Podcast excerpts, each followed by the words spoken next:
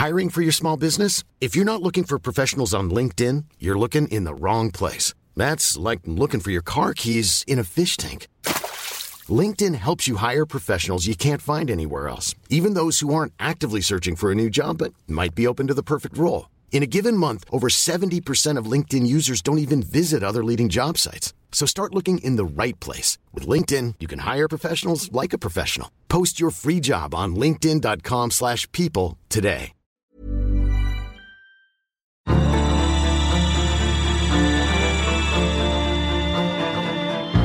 If you spend money on education, especially R&D and science and technology, you're getting the money back.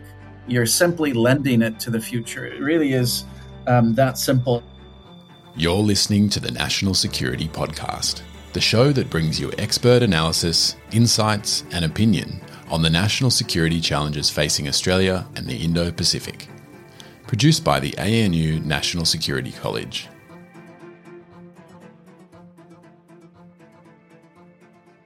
Welcome to the National Security Podcast. I'm David Andrews. Today's podcast is being recorded on the lands of the Ngunnawal and Ngambri people, and I pay my respects to their elders past and present.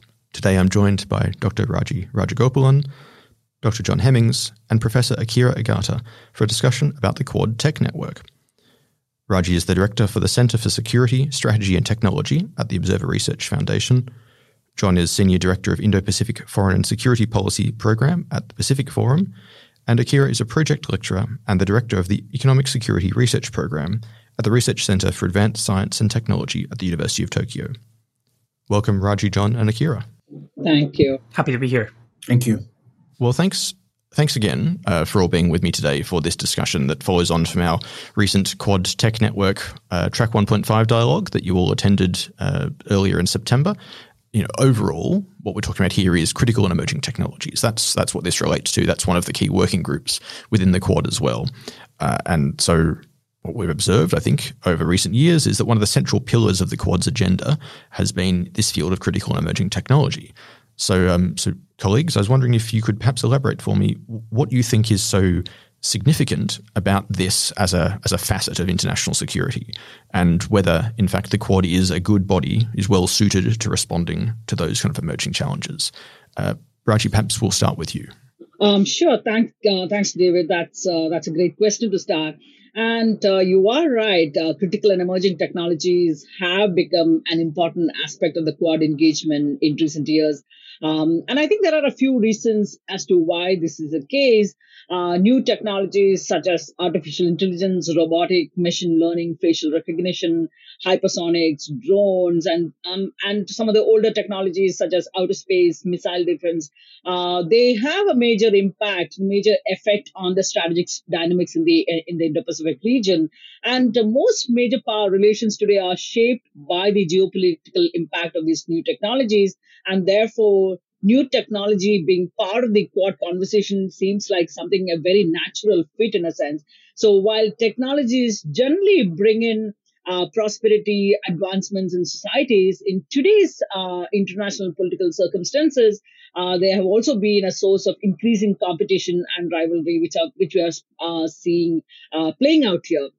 There are a couple of issues here that I would like to um, see uh, why the Quad has picked up and why that will continue to be the case for some time. One is cooperation in the development of technology so that um, countries or uh, powers that are inimical to free societies do not gain an uh, undue advantage in developing some of these advanced technologies. Um, and uh, cases are advanced computing, telecommunication technologies such as 5G and research into 6G, um, artificial intelligence. These are some of the examples.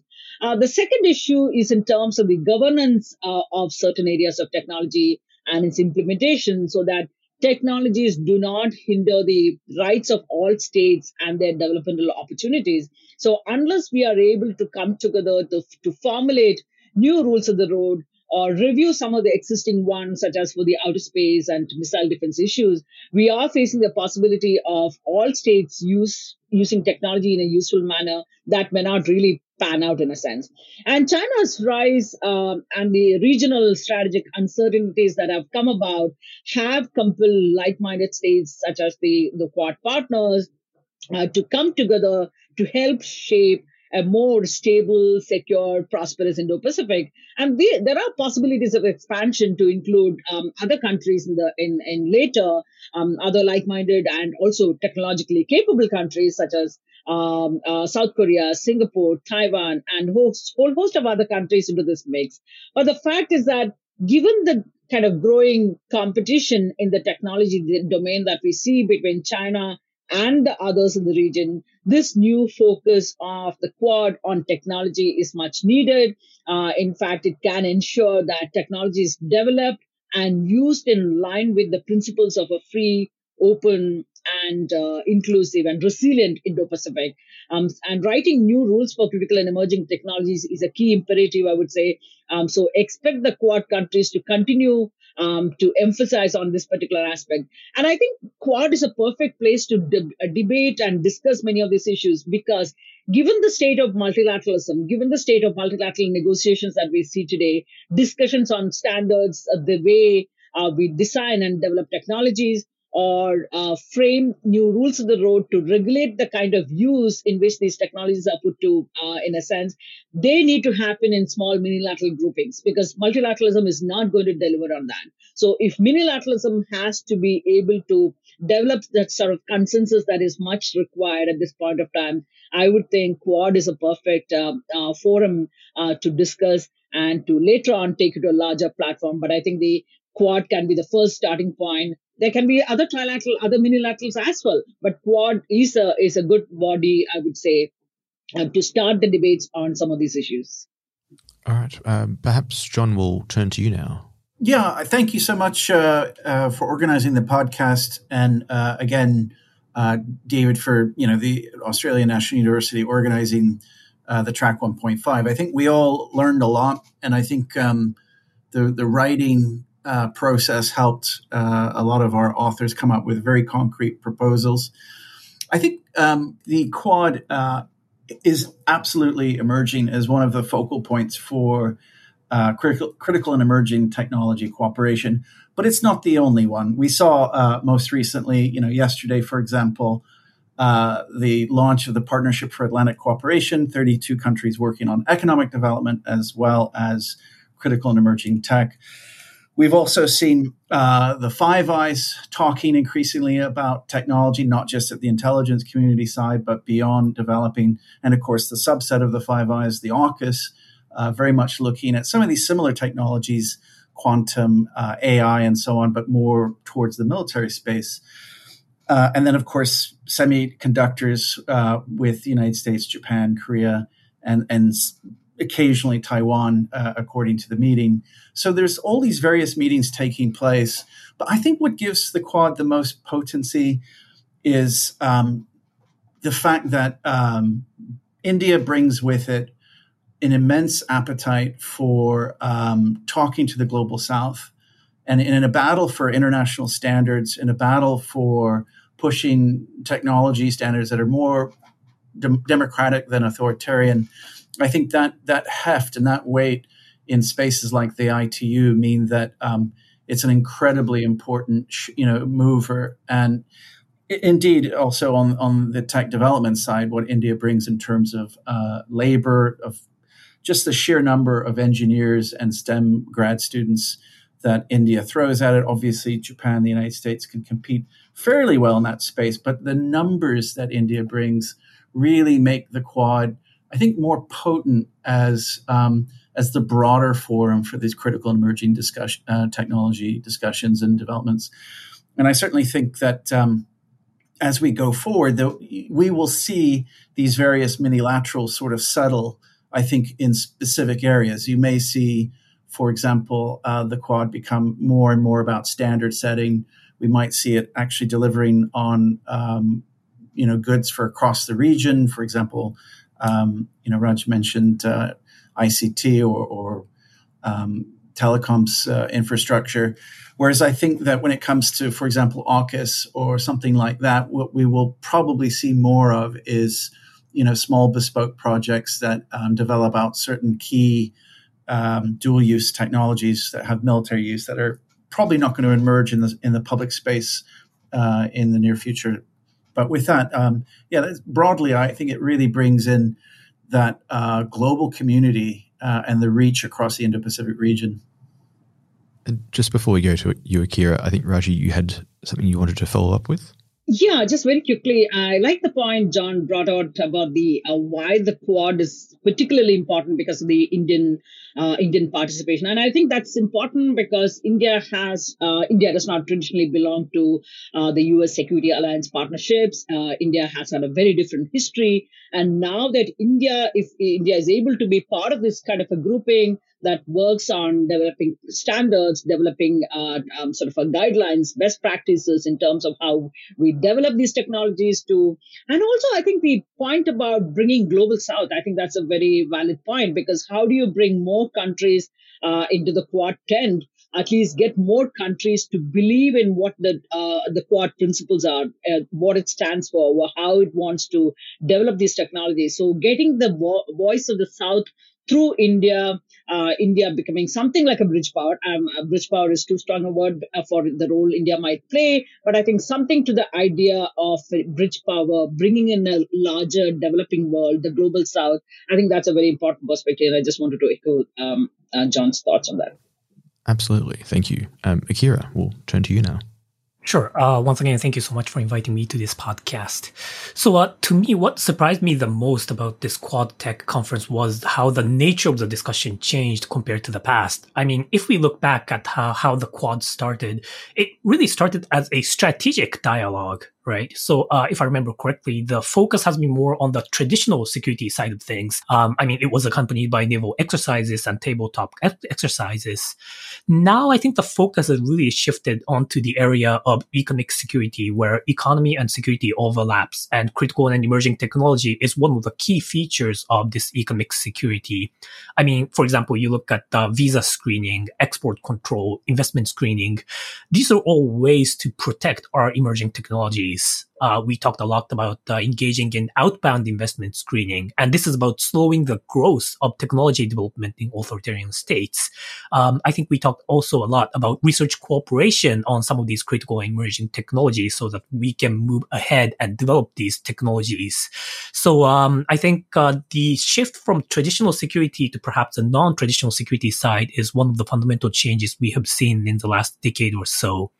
And then in terms of how CET is becoming important for the Quad specifically, I think uh, Raji and John already put it uh, uh, perfectly. So I want to maybe touch upon the potential uh, pitfalls of cooperation among the Quad in this area. And I want to mention two things.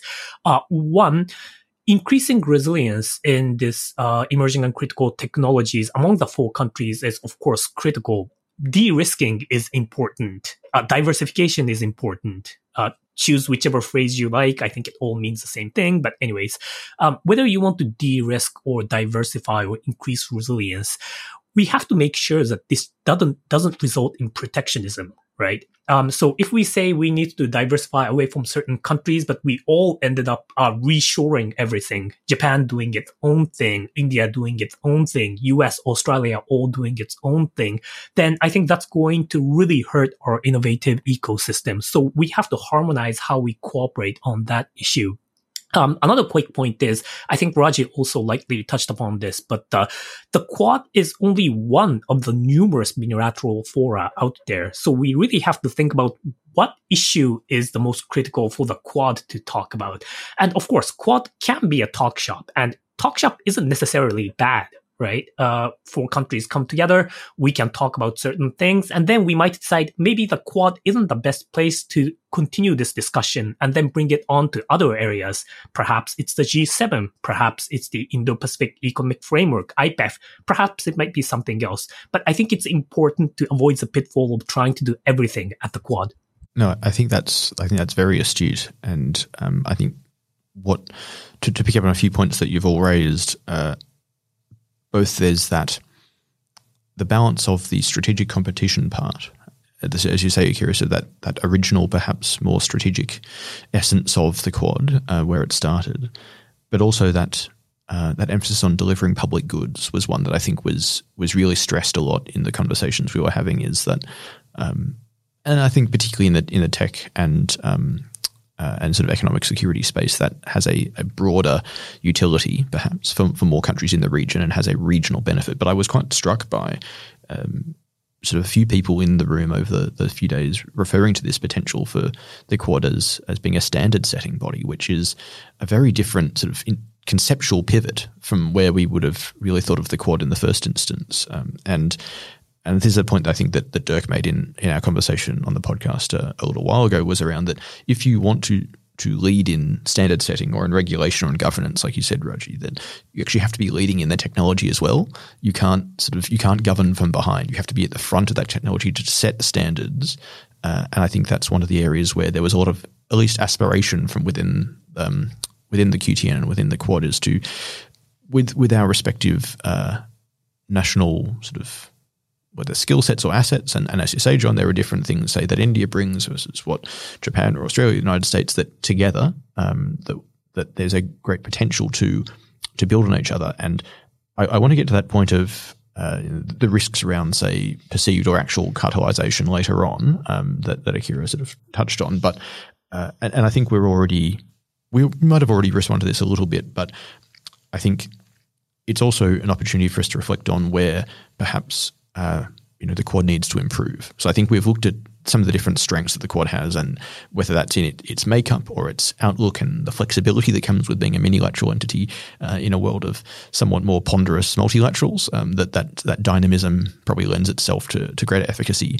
Uh, but I think, at least personally, I I'm a little worried that the quad has become broader than it has become deep, and we've tried to take on maybe a few too many things without really delivering explicitly on a lot.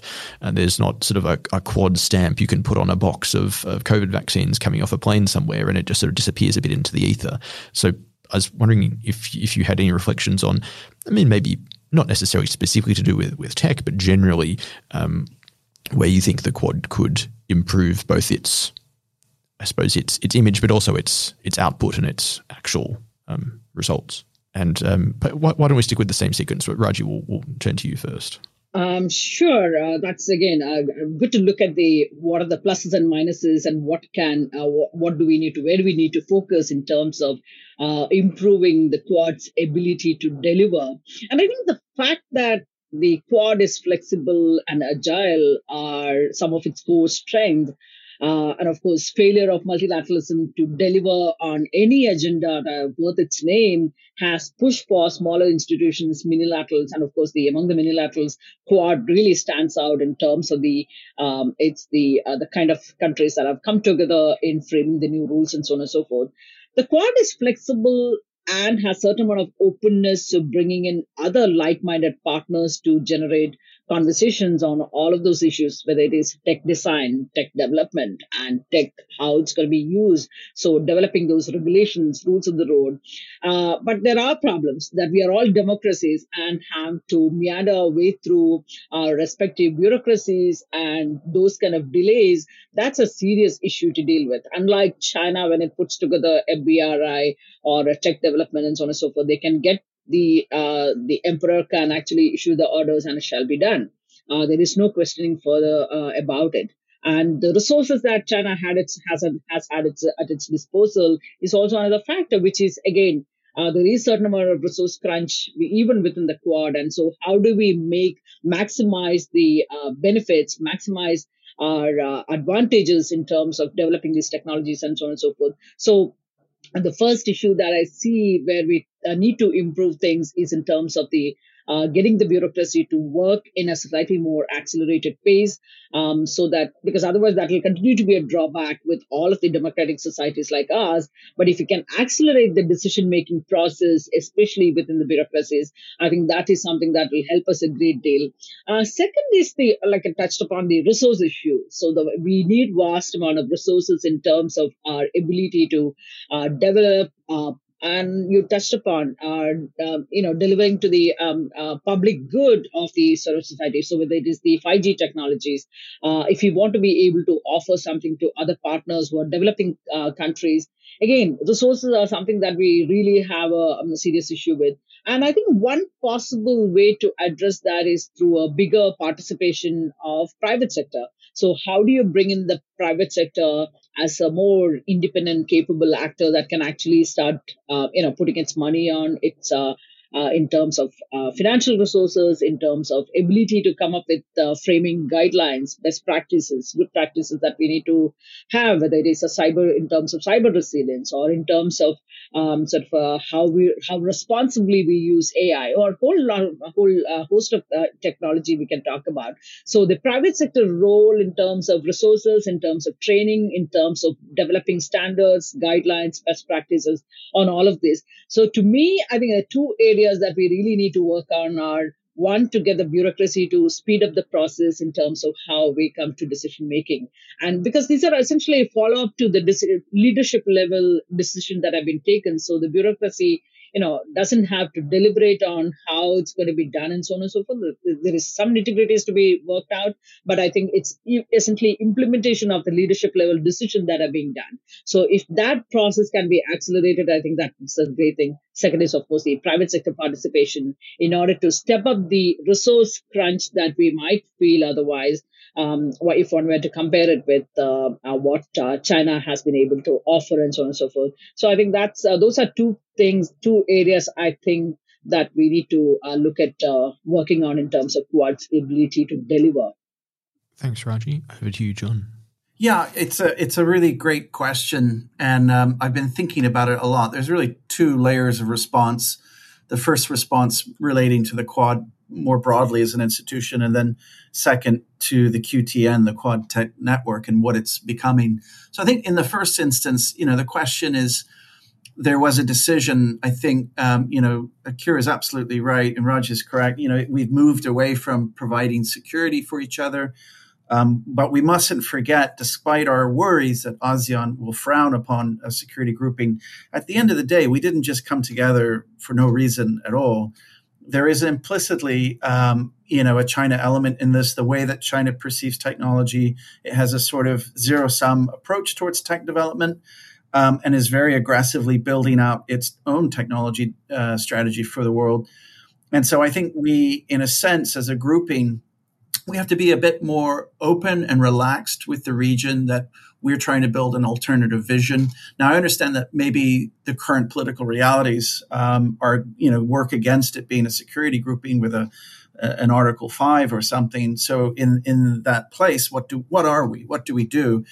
And I don't think we really have clarified that our vision is to show that the next hundred years is not going to be a Chinese order in the Indo-Pacific. It's going to be a, a, really truly multilateral order, one in which India has a, a, strong stake, one in which the United States, Japan, and Australia's interests are also met. And I sometimes think we lose sight of that. So, you know, we're not creating the same vision by its very nature as a multilateral grouping. We can be we can be diverse, and I think there's some beauty in that, and it also will make us somewhat attractive to uh, regional countries when we offer a different development model and we offer technologies and we offer uh, equipment. Now, let's get to the weakness. Are we offering those things?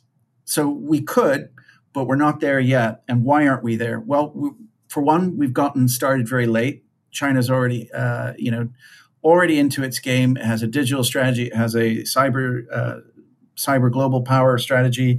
It is very forcefully worked through the digital Silk Road to push out its standards and its technologies. So, quickly on the side of strengths of the Quad versus the weaknesses, and I'll just list them before handing over to Akira.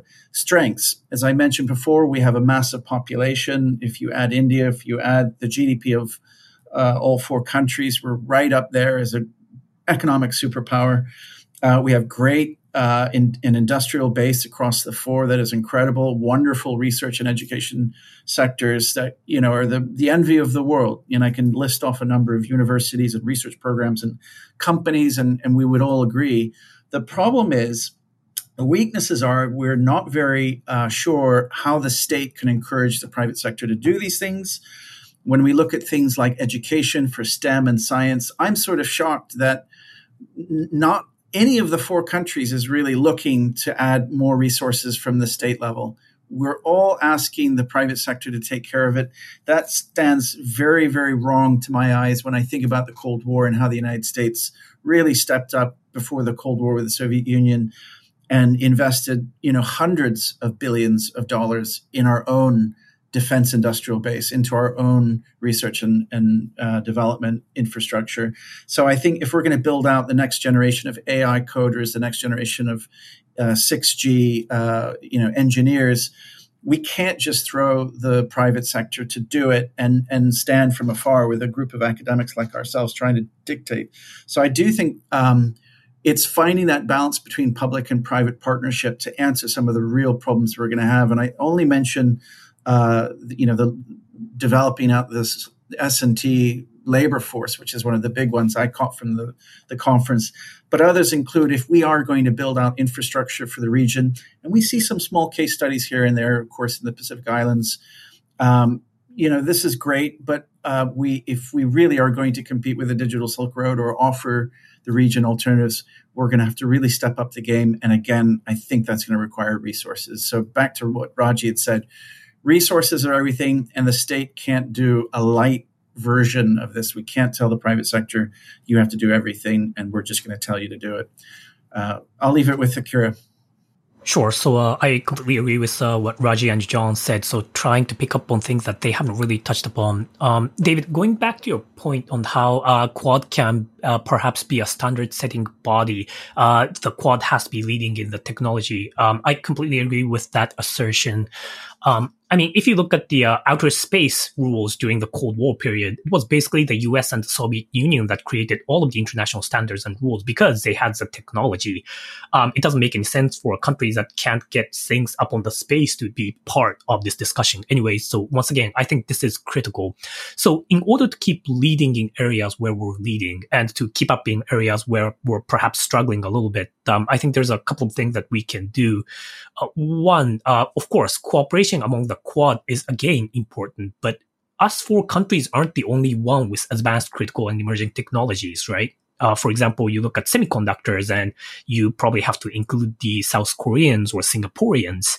If we want to create international standards and rules for artificial intelligence, then you got many UK companies or Canadian companies that's really good with these technologies. Or in the area of bio industry, biomanufacturing, you can't talk about this without Germany and Israel. So I think once again, it's important that the Quad talk about this, but Quad is not the only place to talk about this. And in the end, I think we'll be moving towards an area where, depending on which technology we're talking about, the discussion may start at the quad or even at the bilateral or trilateral level, go through the quad, and then in the end, it ends up in a minilateral where all of the countries with relevant critical and emerging technologies come together to talk about AI or semiconductors or bio or quantum. Um, another important issue is, of course, how to effectively get the private sector buy-in, which has already been touched upon by Raji and John. And in this area, I just want to quickly note that the Japanese government has been working on the development of critical emerging technology through, I would say, five different aspects. Uh, one, identifying what kind of technology exists. Two, developing these technologies through subsidies. Three, fostering the application of these technologies. So basically creating a regulatory environment amenable for uh, placing products onto the market. Four, protecting these technologies. And five, this is something that the Japanese government hasn't been doing, but of course, slowing down the development of other countries through means such as outbound investment.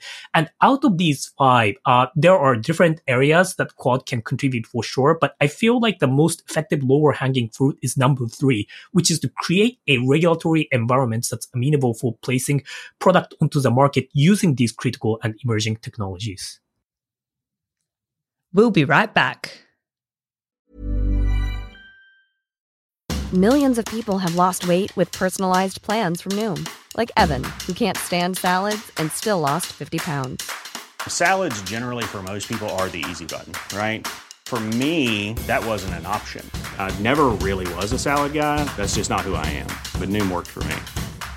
Get your personalized plan today at Noom.com. Real Noom user compensated to provide their story. In four weeks, the typical Noom user can expect to lose one to two pounds per week. Individual results may vary.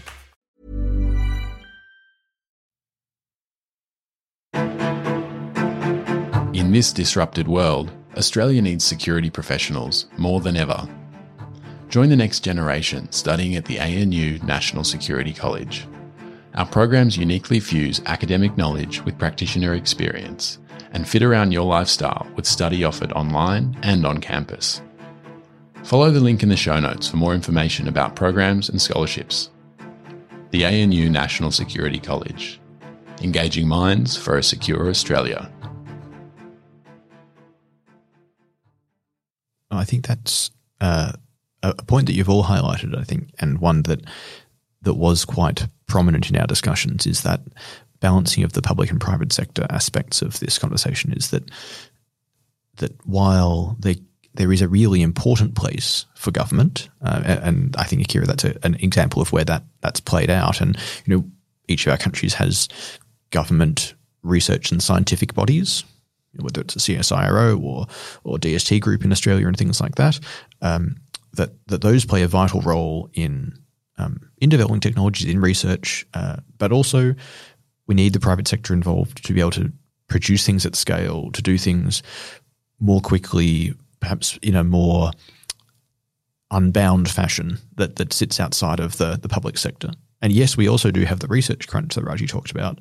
But like John said, we also, if we, if our governments believe that this is a serious matter that requires investment, we also have to invest. So all these levers are being pulled and pushed in lots of different directions, which I think is one of the the great benefits of an event such as the QTN uh, and, and, other similar initiatives. And, and there was one that um, that a number of our uh, our track two non-government colleagues attended that was hosted in San Diego uh, maybe a month or so beforehand, um, which was sort of the, the, two events building into each other and, and in complementary areas of uh, of conversation. But um, I think those kinds of 1.5 track or track two events that are bringing together the non-officials and, and presenting new ideas to government is a good way to support the agenda of the Quad because uh, it it can't deliver things itself. Uh, it's it doesn't have you know a permanent secretariat and things like that. So it re- requires these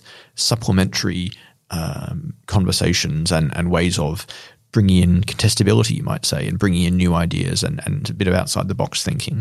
Um, so I think that's.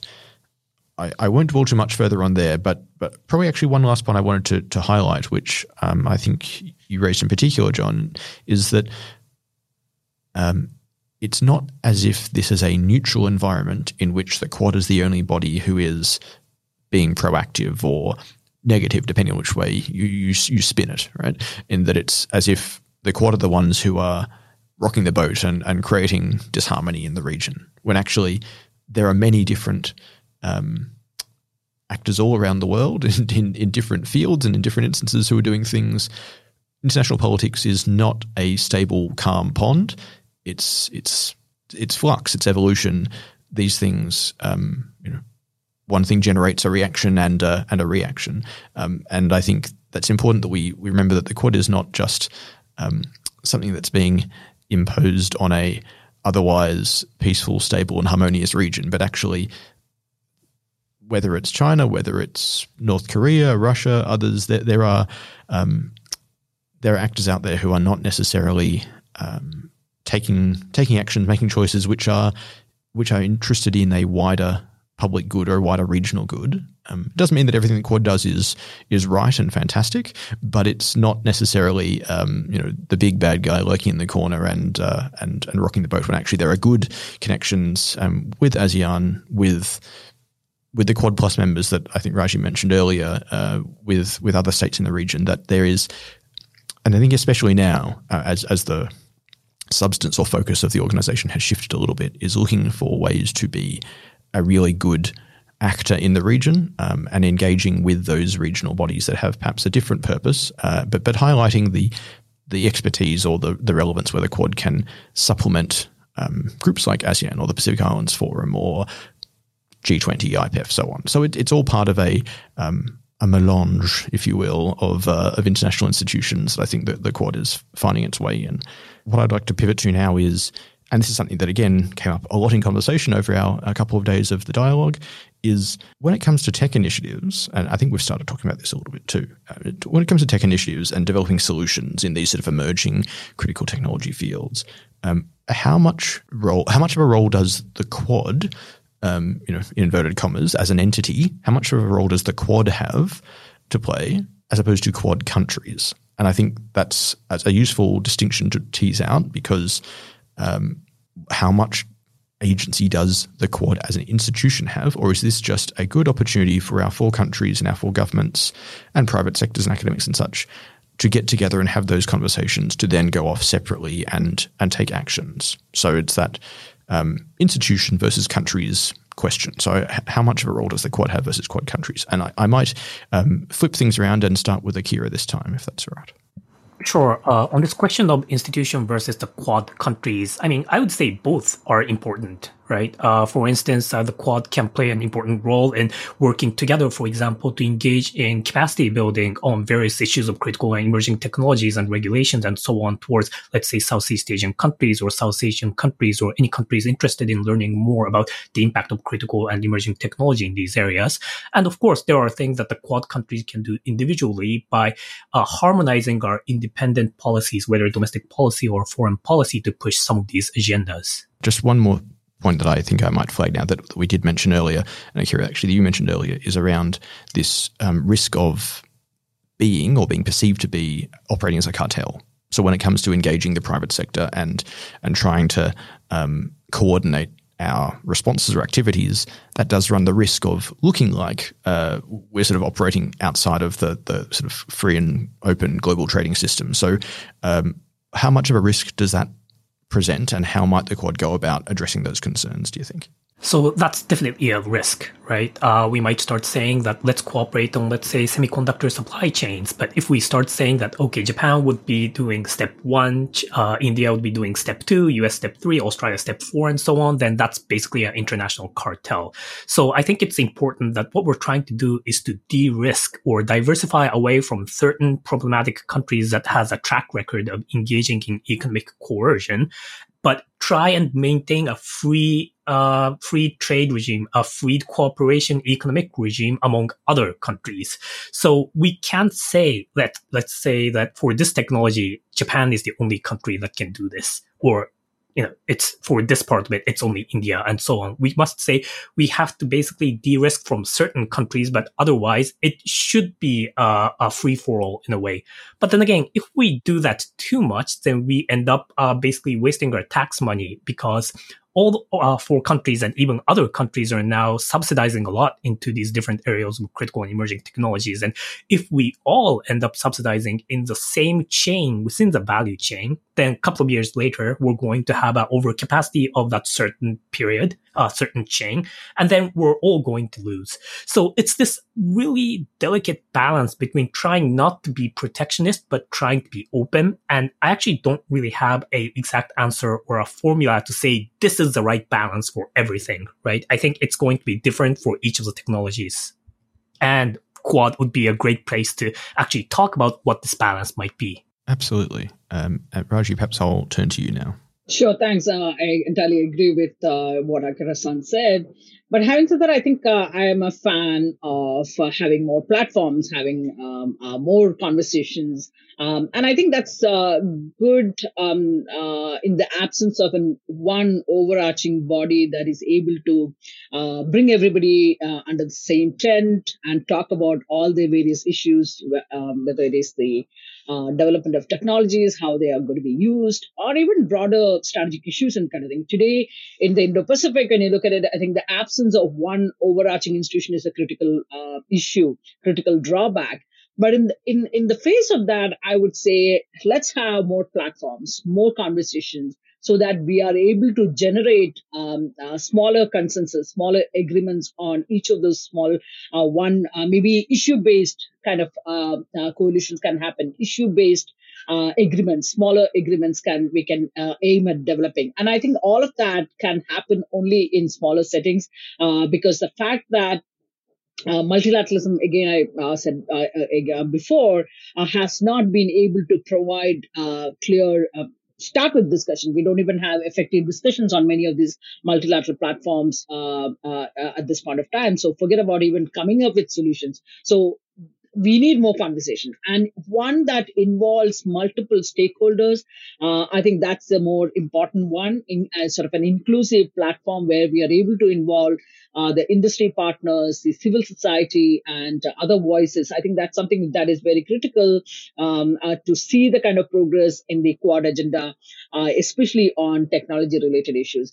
And so, even if Quad, uh, Quad is going to serve the uh, role of a body that would uh, try and coordinate, try and develop policy choices. I think that's not to be taken as um, uh, somewhat lightly, and that's an important role. So the more we talk to each other, the more we understand each other's position, the better for us in terms of harmonizing or developing certain shared views and so on and so forth.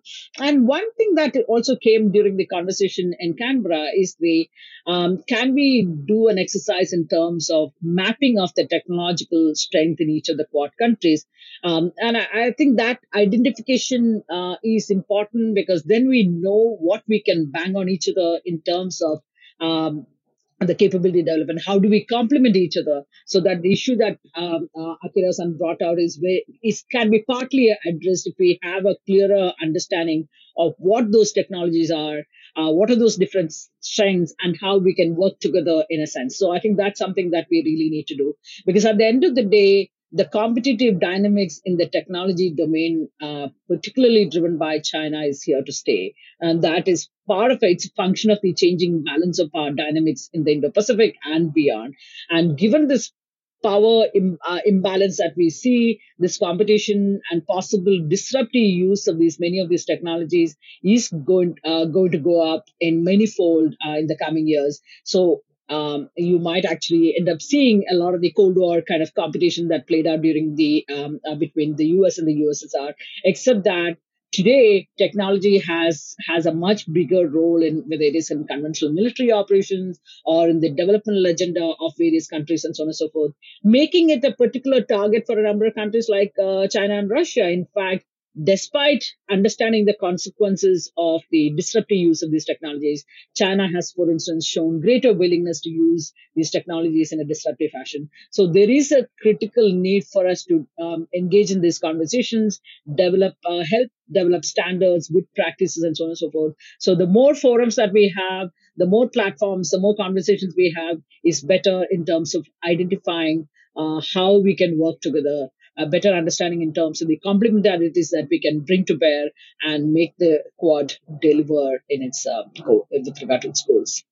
Thanks very much, Raji and John. Yeah, I I, uh, I want to come in and say that um, I think the, the the two functions of the quad seem to be creating an internal, you know, um, technology ecosystem is one that can be done at the research and development side, but I think um, Akira is right. It can't be done at the commercial delivery side. As he says, that's a cartel. Um, but what I do think is possible, and something that um, you know China does every day, they they have uh, things like the China Africa Forum, where you know a bunch of countries meet with China and they talk about development, and they bring a lot of companies with them. And there's companies from Africa, companies from China, and so, as much as you have the political sort of uh, discussions, you also have a lot of people trying to create commercial deals on the sidelines. You know, I don't think um, having a Quad Africa forum on trade would be a bad idea. That's certainly not cartelish. Um, and you would absolutely invite uh, African companies as well as invite Quad companies. So, in that sense, the Quad itself, yes, you could get a little bit of startup money from the States, and, and this is probably where they're right all they need is you know commercial entities need a platform. And so development or trade uh, departments from the four could all co-host at a big conference annually in africa. Remember africa is going to have 2.5 billion people in 2015 that's a lot of middle class consumers. That's a lot of electronics buyers. That's a lot of infrastructure they need to build in the meantime. And so should we be acting like a cartel? No. But should we not also be acting as a provider and using the quad brand or the quad as an organizing principle yes absolutely we should be. But it does require thought. It does require you know pushing forward. Imagine if we had a, a quad 5g conference in the pacific islands this year and it was funded and you had companies from all the pacific islands coming in trying to develop their own solutions and that the you know State Department or Department of Trade from all four countries sort of helped at least give the startup money to provide the conference, but the other companies, you know, companies would have to come out, bring their stands, bring their information. Then you start to see the Quad providing goods in which you know you're basically what the quad is doing is providing the dry firewood and the tinder and the companies can create their own fire right? They can go off and create the businesses on the side. So i don't i don't see any issues with that i think um, where it is going to be more difficult is you know on that first one in terms of the internal development there's going to be obvious limits on how we cooperate on for example rare earth minerals how do we you know how do we divvy up the supply chain there? Who's going to do the dirty processing? Who's got most of the goods? Um, you know, every country to some extent wants rare earth sovereignty. You know, no one wants to be at the delivery end of that. So we have to, we have to build trust because not every country has a the processing capability, environmental protection laws, but also b do they actually have the materials on you know in their country? So I think there's a lot to play for. Um, but I think you know again and again I go to the delivery stage. What can we do for the region? What can we do across the world that helps provide alternative choices and alternative vision of the future. And I think there is um, there's definitely something that the Quad can do as a brand, but not so much as a secretariat or as a sort of um, you know a NATO in Asia sort of thing. No, I think it's always important in Quad conversations to, as you say, John, just to remind everyone that the Quad is not an alliance. We're not an Asian NATO. For now. There's none, of that now. business going on, and uh, and hopefully the more we say it, the more people will actually remember it because it's it's a very different kind of organization, and not everything has to be viewed through the lens of NATO. Um, which, putting my very you know, personal academic research hat on, that's sort of basically the whole premise of my PhD is looking at things that are like NATO but not NATO, and funnily enough, are very distinct and unique, and not everything is just an archetype of uh, of NATO and Article Five, and the Quad certainly isn't that, as I think this conversation has has demonstrated.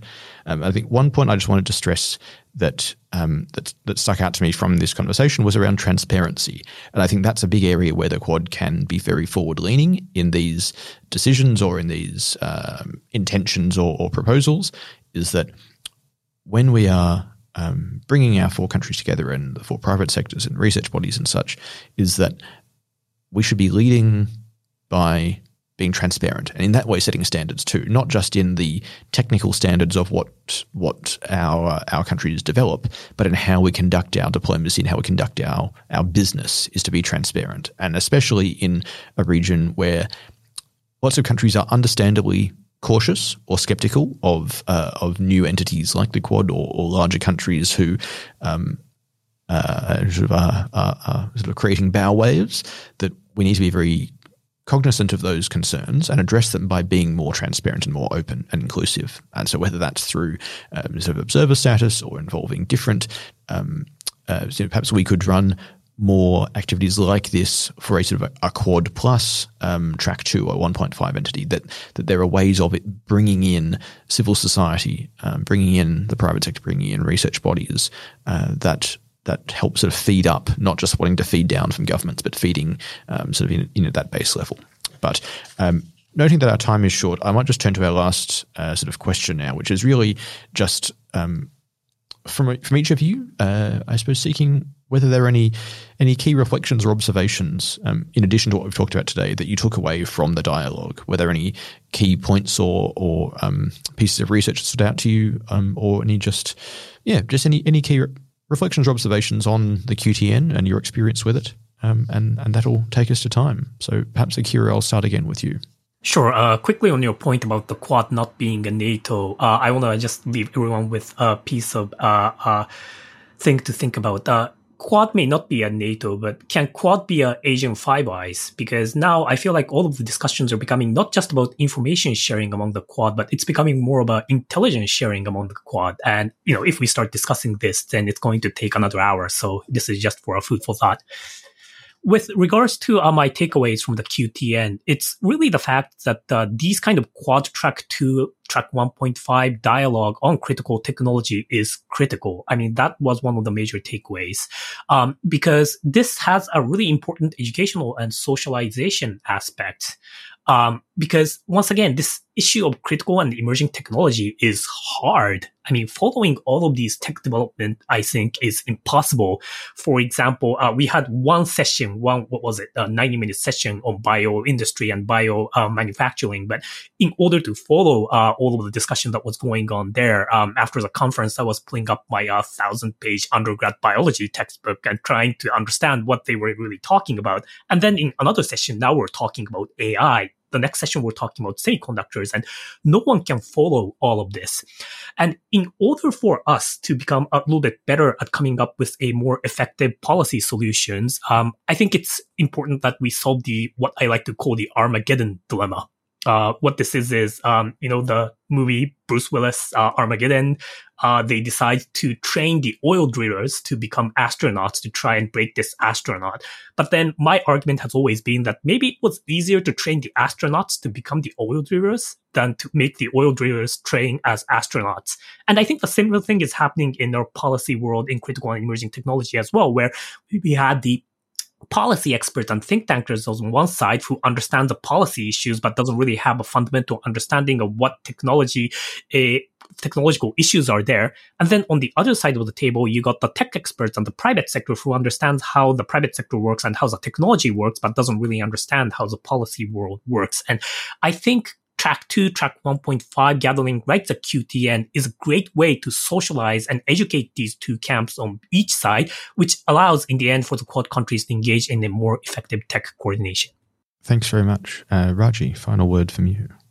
Yeah, um, uh, great. I think, uh, again, echo what, uh, what Akira-san said. I think uh, uh, in terms of our ability to delve into greater detail on some of those uh, technologies, critical technologies in the context of each of those countries, what they're able to bring to bear, what are their core strengths, uh, identifying uh, ability to identify some of those uh, areas was one of the uh, uh, sort of a highlight uh, in the meeting. But I think the having the right mix of different stakeholders in the room was particularly impressive, particularly positive for me, because at the, at the end of the day, if you have to be able to provide as an effective uh, organized institutional mechanism uh, involving the different stakeholders in these kind of engagements. And I think again, I echo what Akira-san said. You need track one, you need, but track one is not alone is not going to be able to deliver on all of those things. So you need track 1.5, track two level dialogues.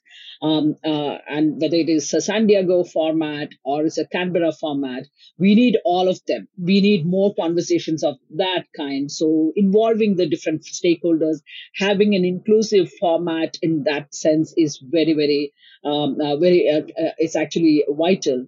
Um, uh, finally, about the, uh, the, those papers that we had provided for the Canberra dialogue were very useful because they were, in a sense, uh, it, it, was a nice, crisp format uh, with clear policy recommendations. Identifying those recommendations was a very useful way to kind of uh, have more constructive, very useful discussions because otherwise we end up talking about issue based, very heavy on the issues in terms of identifying all these issues. I think we all know what the issues are, but how do we practically think about those issues in terms of how each one can uh, bring their own strength? Uh, become a complementary uh, uh, to the other partner and so on and so forth. So coming up with those recommendations, policy recommendations was very, very useful. And I look forward to seeing the papers um, uh, sort of uh, uh, up, uh, up and uploaded onto the uh, NSC website soon.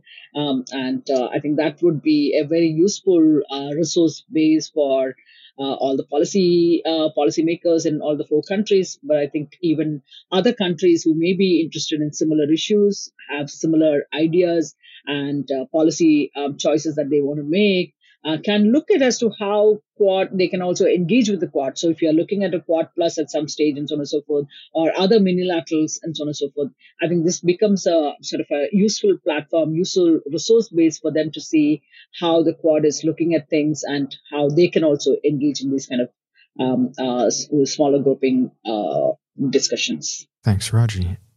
And uh, and finally, John. Well, I've got three points. I think they're sort of they're a little bit of overlap with uh, the great points made by Raj and Akira. Um, number one, uh, I don't know how many people said visas, uh, but visas, visas, visas. Everyone thinks we need to be creating a community of interest, um, getting more STEM uh, grad students to each other's countries. You know, there's a hundred quad fellowships right now. That's a drop in the bucket. It's a drop in the ocean. It's way, way, way too small. And there needs to be a, a you know rigorous look at the visa system so that we can really start to create uh, the point I made earlier about the the workforce shortages that we're going to have in S&T. It's so critical, and these are like writing checks for yourself if you spend money on education, especially R&D and science and technology, you're getting the money back. You're simply lending it to the future. It really is um, that simple. And so I'm surprised again that the states are are not realizing this amongst the four and pushing more resources, more money towards that. Two, um, I sort of, you know, the whole process, process the QTN itself, um, I really wondered how, how effective and how long lasting would the think tank role be? um, you know, at some point, aren't the companies themselves and the engineers aren't they going to want to talk policy amongst themselves? You know, are we merely a stopgap? But I think um, Raji's right here. We do sort of have a role because the number of uh, engineers and tech sector people with policy experience is very small, as we've discovered. They're like unicorns. If you find one, you know, grab them. We've had a few come through. We were really amazed by them. Super smart people on both maybe the defense policy side and biotech or what have you. Um, but there's still a, a role for that. And I think think tanks, what we can do is we can start trying to reach out and find, we want more uh, tech and S&T people in the rooms so they can inform our thinkings on policy, but also so we can, they can, you know, they can act as a bridge to their own communities of interest. And then the final point three is really just the great community building that I think I see happening with the specific group over San Diego and over uh, Canberra. You know, it was just a really great mood. Um, I'll end on a high note. You know, everybody was backslapping. We all knew each other. There's lots of little groups of people moving off and chatting. And I could see that both the US and Australian and, and other government officials were really happy to see what they've done is sort of create momentum and they can now see that we've got that momentum that, that those communities are sort of eddying out and i'm sure our group whether it's the uh, quad investors network or other uh, you know like-minded groups quad related groupings are starting to sort of bump into each other and starting to have that exchange of people and I, I think that's really important if we're going to give the quad any sort of real meaning in the long term I think that it's always important to end on a high note, John. I think I completely agree. I think certainly my my reflections of uh, of the few days we had together in Canberra was that it was a really really positive time, uh, and that it was you know, just really sort of positive, positive, positive and uplift because we had the research papers, like Raji said, that people were coming to the conversation already with a, a sort of a shared understanding, but but making um, evidence based, well thought through uh, sort of policy recommendations, and not not trying to sort of undermine the purpose of the event or the institution, but actually how do we push this forward and do so positively and collectively and coherently. Um, and so I think that's even if that's that's the key takeaway, I think that's a great example of what um, institutions like ours uh, can deliver and, and seek to deliver in these um, in these interactions with government and and also for a, a broader audience too, which um, is why we are intending to publish those papers. Um, that was uh, important that from the outset that this not just be a um, sort of internally internally driven, internally facing. Um, sort of closed off conversation, but actually it should be providing, in a very small way, perhaps, uh, those public goods, if you will, um, that were discussed at the at the dialogue to that broader audience. So um, I'm afraid I don't have a um, exact timeline to hand, but for anyone listening at home who might be interested in um, reading in more detail some of these papers, they're only a thousand or two thousand words each, so very crisp, very concise, but um, but but hitting some key policy points. Uh, keep an eye out on the um, National Security College website, and they will all be published there in due course. But um, thank you again, Raji, John, and Akira, for your positivity and your engagement over the last year, and for um, for being here in this this conversation today. Um, so, thank you for joining me on the National Security Podcast. Um, all the best. Thank you, David. Thank you so much. Thanks so much.